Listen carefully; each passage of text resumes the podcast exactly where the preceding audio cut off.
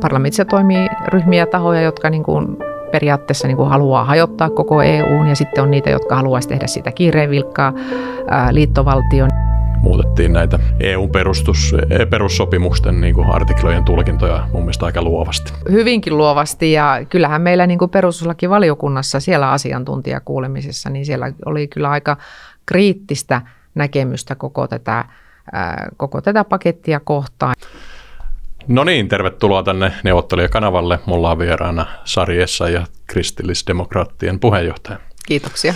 Tämä äänitetään tämmöisenä jälkijaksona tuon puheenaiheen. Me juteltiin pitkään E U-federaatiosta ja eurosta ja ää, mitä voimia on liikkeellä.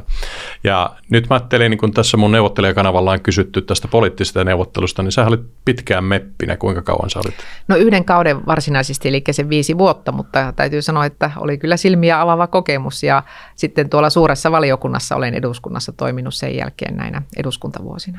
Joo, ja itse kävin siis tuohon, tein tämmöisen uusi neuvotteluvaltakirjan, johon haastattelin Sirpa Pietikäistä tästä esimerkiksi, miten Libor-skandaalilla ää, tehtiin sitten E U:n laajuinen asetus ja saatiin sitten se kuntoon, niin siellä sitten kävin tutustumassa europarlamenttiin ja siellä pidettiin esitelmiä, että miten tämä toimii, ja täytyy kyllä tunnustaa, huonosti tunsin, miten nämä mekanismit toimii, ja jäi mieleen, että siellä sanottiin, että tuota, E U:ssa ei ole oppositiota. Nythän sinä olet niin kansallisessa oppositiossa, niin koetko sä, että tässä on jotain totta tässä väitteessä? No sillä tavalla totta, että siellä niin kuin varsinaisesti tämmöistä hallitusoppositioasetelmaa, parlamentarismia, niin kuin sen sanan syvässä merkityksessä, niin ei sillä tavoin ole, että siellä aina joudutaan sitten kulloinkin niin kuin löytämään se sellainen koalitio, joka sitten vie jotkut asiat eteenpäin. Mutta toisaalta sitten siellä taas tiedetään hyvin herkästi, että, että mistä ryhmistä löytyy esimerkiksi näitä federalistisia näkemyksiä enemmän kuin kenties jostakin toisesta, ja, ja silloin sitten tietyt ryhmät liittoutuu keskenänsä viedäkseen sitten jotakin asioita eteenpäin lainsäädäntöprosessissa. Ja toki sitten ehkä yksi sellainen asia, mikä on hyvä niin kuin hahmottaa E U:n toiminnassa, niin on se, että komissiolla on ainoastaan mahdollisuus antaa aloitteita. Eli sieltä puuttuu sellainen, niin kuin täällä kansallisessa parlamentissa tehdään lainsäädäntöaloitteita ja tehdään kirjallisia kysymyksiä. No sielläkin voi tehdä kirjallisia kysymyksiä, mutta, mutta ei niin kuin pystytä tavallaan siihen lainsäädäntöprosessiin antamaan niitä intensiivejä muuta kuin sieltä komissiosta käsin. Ja tämä komissioparlamentti, niin siitä on tullut monta kertaa sitten tämmöinen parivaljakko, jossa sitten tämä neuvosto, joka koostuu siis jäsenmaiden edustajista, niin se koetaan niin kuin vähän tämmöisenä oppositiona siinä mielessä, että ne mokomat, ne neuvoston, neuvoston tuota edustajat, niin ne jopa katsoo niiden rahojen perään, eivätkä innostu ihan kaikesta siitä, mitä komissio ja parlamentti haluaisi olla viemässä eteenpäin. Että, että parlamentti on kyllä, joku on sanonut, että se on, se on vaarallinen laitos, että siellä, siellä ei ole niin kuin taloudellista vastuuta siinä mielessä niin kuin esimerkiksi lainsäädännöstä, mitä sitten kansallisvaltioissa ja jäsenvaltioissa pistetään toimeen. Eli siellä saatetaan niin kuin keksiä mitä, mitä hurimpia juttuja ja, ja sitten ajatella, että no kylläkään ne jäsenvaltiot näistä, tästäkin regulaatiosta sitten selviää. Ja useimmiten näissä tilanteissa neuvosto on sitten se, joka yrittää niin kuin siellä vähän järjen ääntä käyttää ja sanoa, että hei, että tämä meidän kansalaisille pitää jotenkin tämä asia pystyä myymään ja, ja mitä tämä tarkoittaa lisäkulujen suhteen ja muuta tällaista. Että kyllä sen tyyppistä niin kuin oppositioasetelmaa sitten ehkä tässä isossa kuvassa on. Ja tietysti sitten parlamentin sisällä nämä ryhmät, niin kyllähän sieltä löytyy aika monenlaisia ryhmiä suhteessa vaikkapa juuri esimerkiksi tähän federalismiin ja, ja sitten toisaalta niin kuin ylipäätänsä E U:hun, että parlamentissa toimii ryhmiä ja tahoja, jotka niin kuin periaatteessa niin kuin haluaa hajottaa koko E U:n, ja sitten on niitä, jotka haluaisi tehdä siitä kiireen vilkkaa liittovaltion, ja sitten ryhmien sisällä, poliittisten ryhmien sisällä, niin sielläkin löytyy sitten monenlaisia erilaisia näkemyksiä. Joo, eli siis jos melkein pitäisi pystyä äänestämään sitä neuvostoa, niin saataisiin se oppositiovoima voima sinne. Et jotenkin itse jää semmoinen, voi olla ehkä epäreilu kuva, mutta kun jos niitä niin kuin eurokansanedustajia äänestää, niin, niin vaikka ne menee sitten sinne yhteisellä eurooppalaisella mandaatilla eikä aja välttämättä siis kansallisia etuja, niin jotenkin tuntuu, että siellä, siellä sitten kuitenkin ei ole siis semmoista, että niin kuin mitä sulla tapahtuu tällä hetkellä, mm. että yrität vaikuttaa hallituksen ohjelmaan mm. tuomalla vaihtoehtoja ja tavallaan kritisoimalla vaikka menonlisäyksiä tai veronkorotuksia, niin tavallaan tämmöistä vastavoimaa ei luontaisesti ole ja ei ole ihan selvää, että miten kansalaiset voi niin kuin äänestää seuraavissa vaaleissa sen mm. menon vastakohdan tilalle, jos se ainoa mekanismi on sitten sen niin kuin europarlamentin tuota, kansallisten niin kuin meppien kautta, jotka sitten joutuu mm. meppiparat liittoutumaan siellä, eikö tekin olette siellä E P P-ryhmässä? Kyllä. Ja, ja mm. vaikka se ilmeisesti on yhä niin kuin vahvimpia, tai ellei vahvin ryhmä, niin kuitenkin jotenkin en koe, että se olisi semmoinen blokki, joka vaikka tukee sitä hallitusta mm. siellä E U-tasolla. No siellä voisi sanoa, että esimerkiksi tämmöisen vastuullisen talouspolitiikan näkökulmasta ja ehkä tämmöisen talouskurin näkökulmasta, niin kuitenkin niin kuin E P P-ryhmässä on eniten niitä puolueita, jotka niin kuin lähtee siitä ajatuksesta, että talouspolitiikan pitää olla, olla niin kuin vastuullista ja, ja tukee niin kuin kasvu- ja vakaussopimusta ja haluaa niin kuin hillitä velkaantumista, että, että kyllä siellä niin kuin kuitenkin niin kuin nämä poliittiset erot sitten näiden ryhmien välillä näkyy, kun taas sitten vasemmalla haluttaisiin paisuttaa varsin holtittomasti sitä E U-budjettia ja olla lisäämässä sinne sitten yhtä ja toista niin kuin uutta, jota sitten kansallistasolta haluttaisiin siirtää hoidettavaksi E U-tasolle. Ja kyllä se tendenssi niin kuin näkyy tämmöisissä. Et, et ihan niin kuin voisi ajatella, että tuolla Suomen, Suomenkin eduskunnassa niin taitaa olla kuitenkin enemmän keskellä ja oikealla sitten niitä, jotka katsoo, että on tärkeää pitää huolta siitä maan kilpailukyvystä ja pitää huolta siitä, että, että niin kuin meillä, meillä taloudessa on niin kuin tolkullista se taloudenpito ja, ja että se on, se on sellaista, jossa tosiaankin niin kuin tulevatkin sukupolvet ei jää sitten äärettömien velkataakkojen alle. Joo, joku fiksu liberaali demokraatti historian mm. alkuhämässä sanoi, että tuota, no taxation without representation ja mm. ei veroja ilman ää, edustuksellista demokratiaa, että jos mm. tämä edustuksellinen demokratia on hieman häilyvä, ää, mutta sitten verotkin ovat onneksi pieniä, että siis E U on mun mielestä hyvä ja halpa systeemi, joka maksaa vain prosentin B K T:stä, kun tämä meidän Suomen systeemi maksaa neljäkymmentäkaksi prosenttia B K T:stä verorahoja, todella paljon, siis maailman viidenneksi mm. suurin vero. verokuorma, mutta tuota, jos nyt sitten vaikka tämän elvytysrahaston myötä sitten se nostetaan yksi pilkku neljä prosenttiin ja sitten innostutaan, että täältähän saa velan kautta ja antamalla takauksia E U-jäsenmailta, niin se voidaan nostaa vaikka viisi prosenttiin, niin sehän heti kuormittuu tähän neljäkymmentäseitsemän, sitten ollaan jo maailman suurin veroaste siinä, jos tämmöinen mm. tulee, niin jos sitten haluaisi niin kuin äänestää tätä niin kuin veron lisäystä tai velan lisäyskehitystä vastaan E U:ssa, niin mm. onko siihen oikein niin kuin mekanismia vai onko se vaan pakko tapella kansallisella tasolla, jos et tykkää tästä?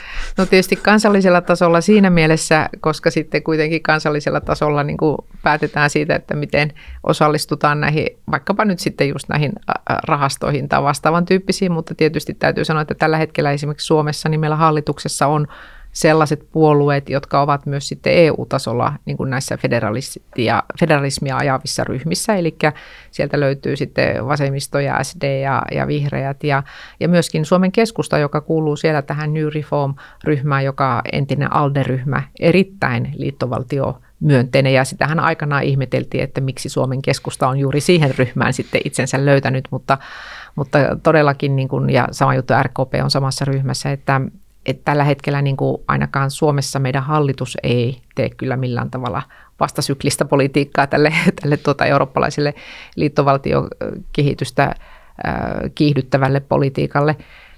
Tietysti sitten E U-vaaleissa niin toivon, että Suomessa myös ymmärretään se, että kannattaa niin kuin kuitenkin yrittää löytää sellaisia, sellaisia niin kuin päättäjiä, jotka pystyvät toimimaan siellä niin kuin siellä parlamentissa, eli että heillä on niin kuin kuitenkin se osaamisen taso ja tietotaitotaso sellainen, että sellaista niin kuin niin sanottua haisevaa vastalausetta niin ei välttämättä niin kuin kannata siellä E U-vaalissa lähteä äänestämään, että se, se niin kuin pikemminkin se on hukkaan heitetty ääni, koska kuitenkin siellä meppinä pystyy saamaan paljon aikaiseksi, jos on kielitaitoinen, verkottuu, pystyy niin kuin rakentamaan ylipäätänsä erilaisia niin kuin kompromisseja ja pystyy niin kuin raportoirina viemään niitä asioita eteenpäin, mitä, mitä niin kuin katsoo, että on tärkeää, niin kyllä niin kuin kannattaa ääni, ääni sitten niin kuin sellaiselle, sellaiselle ehdokkaalle antaa ja pitää huolta siitä, että esimerkiksi ne kansalliset edut tulisi siellä katsottua, että Että ehkä liian usein sitten Suomessa aina puhutaan, tai ainakin tietyt mepit puhuvat siitä, että tässä on tämä yhteiseurooppalainen etu. Kyllä tosiasiassa siellä niin kuin monien maiden mepit, niin ne on, niillä on hyvin vahva se kansallisen edun ää, niin kuin valvominen. Ja jos ajatellaan vaikka tämmöisiä esimerkiksi autoteollisuuteen liittyviä kysymyksiä tai vastaavia, niin, niin esimerkiksi Saksa on hyvä esimerkki siitä, että kyllä ne mepit sieltä oikealta vasemmalle, niin yhtäkkiä niillä on kyllä hyvinkin saksalaiset silmälasit päässä, kun ne katsoo sitä asiaa. Sama juttu Ranskassa. Ranskalaisissakin mepissä, kun puhutaan maataloudesta, niin ei siellä ole kyllä sitten, no ehkä vähän ranska, ranskalaisia vihreitä saattaa olla vähän eri linjalla, mutta lähestulkoon kaikki on niin kuin sitten hyvin vahvasti sen, sen maatalouskysymyksen kohdalla niin kuin sen Ranskan edun ajajia. Et kyllä mä niin kuin itse toivon, että meillä Suomessakin rohkeasti laitetaan sitten niitä suomalaisia sinivalkoisia silmälaseja päähän ja katsotaan niin kuin niitä kansallisia etuja, eikä se tarkoita sitä, etteikö siinä samalla sitten tule myöskin katsottua sitä, sitä yhteiseurooppalaista, yleiseurooppalaistakin etua ja ymmärtää se, että se mikä toimii yhdessä jäsenmaassa, niin sen pitäisi pystyä myös toimimaan sitten ympäri Eurooppaa. Joo, ja tämä, itse asiassa siinä oli vielä tämä direktiivi kautta asetus, eli mm. jonkinlainen trendi on ilmeisesti mennä asetuksiin, jossa se kansallinen pelivara modifioida sitä tavallaan sitä lakia kansallisiin tarpeisiin on pienempi. Se on huono suunta. Niin, ja sitten tavallaan tulisi aika tärkeäksi varmaan mm. olla niin kuin tämä raportoiri tai varjoraportoiri. Voisitko sä vielä selittää, että mitä, mitä nämä on? Joo, eli sitten nämä erilaiset direktiivit ja asetukset saa sitten siellä parlamentin puolella niin ryhmän tai MEPin, joka sitten sitä asiaa lähtee niin kuin viemään eteenpäin. Ja toisin kuin meillä täällä Suomen järjestelmässä, jossa niin kuin valiokunnassa kuullaan asiantuntijat ja sitten valiokunta tekee yhdessä tämän, tämän tuota, mietinnön siitä asiasta, niin tuolla se raportööri, sillä on vastuu sen raportin tekemisestä ja hän itse kuulee niitä asiantuntijoita, keitä haluaa kuulla. Mutta sitten sitä työtä kyllä jokaisesta muusta ryhmästä niin seuraamaan valitaan sitten niin sanottu varjoraportööri. Eli nämä muiden ryhmien edustajat pyrkivät sitten niin kuin vaikuttamaan siihen lopputulokseen sitä kautta, että he seuraavat sitten tämän raportin muodostumista ja siihen tehdään sitten näitä muutosesityksiä ja loppupeleissä, jos niistä muutosesityksistä ei löydy niin kuin sellaista yhteistä kompromissia, niin niistä tarvittaessa sitten äänestetään.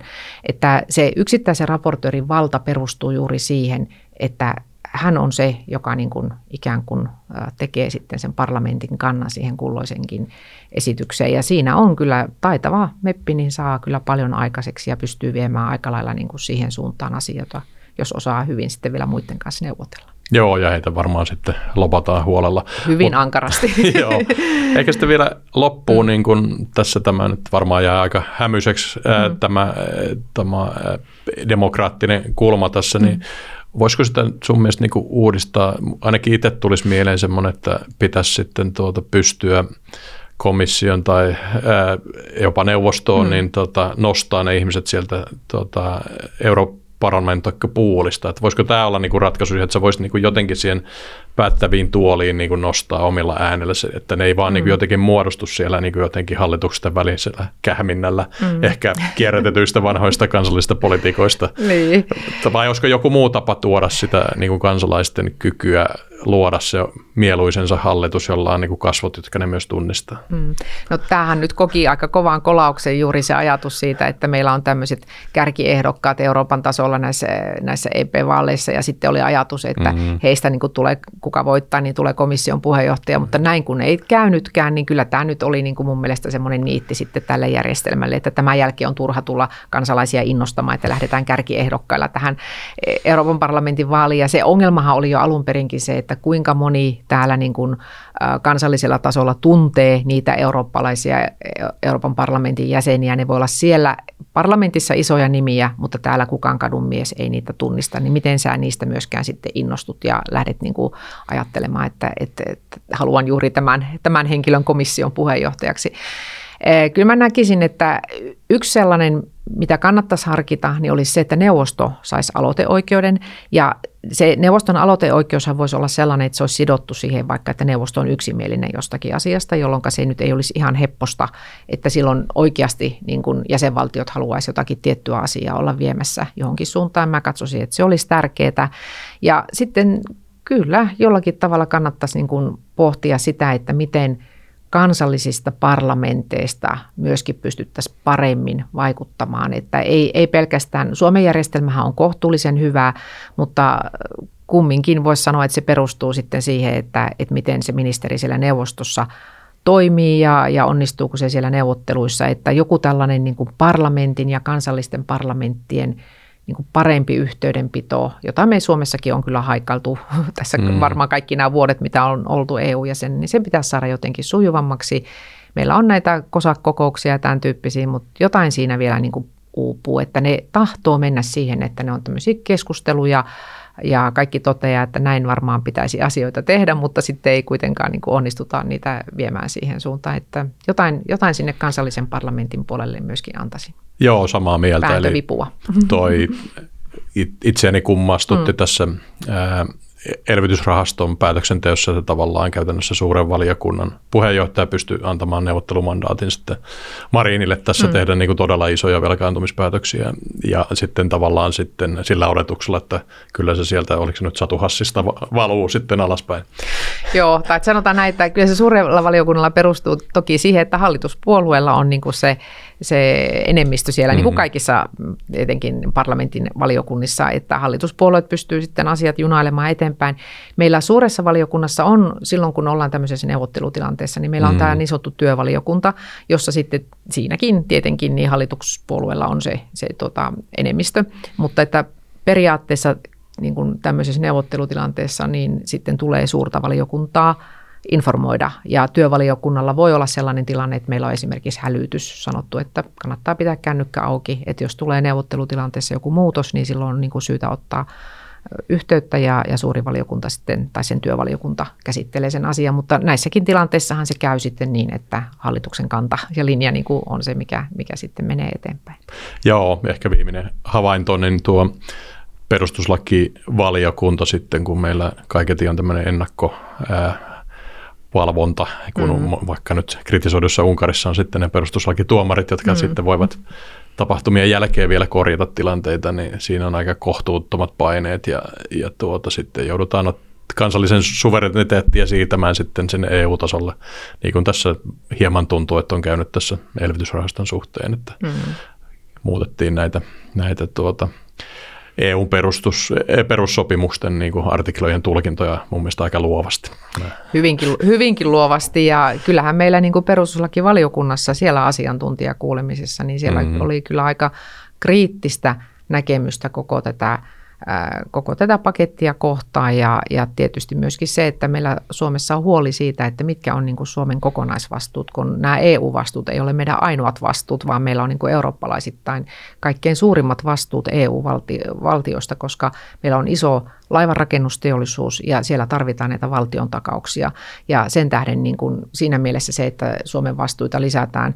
No nyttenkin tämän paketin myötä, niin se kokonaisuus on kolmetoista miljardia, siis se, mistä me ollaan niin kuin vastuussa, niin se on, se on aikamoinen lisäys siihen päälle, mitä meillä tällä hetkellä jo on, yli kuusikymmentä miljardia. Et siinä mielessä niin kuin täytyy muistaa tämmöiset asiat, että tämä ei ole, ei ole, ei ole tuota pelkästään niin kuin teoreettista, että jos jotain lankeaa maksettavaksi, vaan oikeasti sitten jostakin ne rahat pitäisi kaivaa, jos näin kävisi. Ja sen takia mä itse ajattelen, että tämä suuren valiokunnan ja perustuslakivaliokunnan vähän niin kuin nokittelu, mikä tuossa viime kesänä, kesänä niin kuin käytiin, niin, niin se ei ollut mun mielestä niin kuin hyvä sille prosessille, että, että kuitenkin niin kuin perustuslakivaliokunta viime kädessä aina tulkitsee Suomen perustuslakia ja suuri valiokunta ottaa niin kuin poliittista kantaa asiaan ja silloin ollaan niin kuin vähän vakavassakin konfliktissa, mm. jos ajatellaan, että tämmöinen perustuslain tulkinta ja sitten toisaalta tämmöinen poliittinen tahtotila niin kuin joutuu sitten ristiriitaan. Se on just näin, ja tämä on itse asiassa aihepiiri, mistä me puhuttiin tuossa sitten mm. puheenaiheen pääjaksossa, ja siellä mentiinkin sitten näihin vielä euroihin, ja mitä mm. tämä tarkoittaa, että suosittelen, että katsokaa kaikki se Sari Essayahin ja mun, mun keskustelu mm. puheenaiheesta, ja tuota, kiitoksia tästä ää, selvennyksestä, ja laittakaahan tänne kommentteja ja kysymyksiä, että toimiiko teidän mielestä tämä kansallisen ja E U-tason parlamenttien yhteistyö, ja mitä siihen ehkä voisi tehdä parannusta. Kiitoksia, Sari. Kiitos kovasti.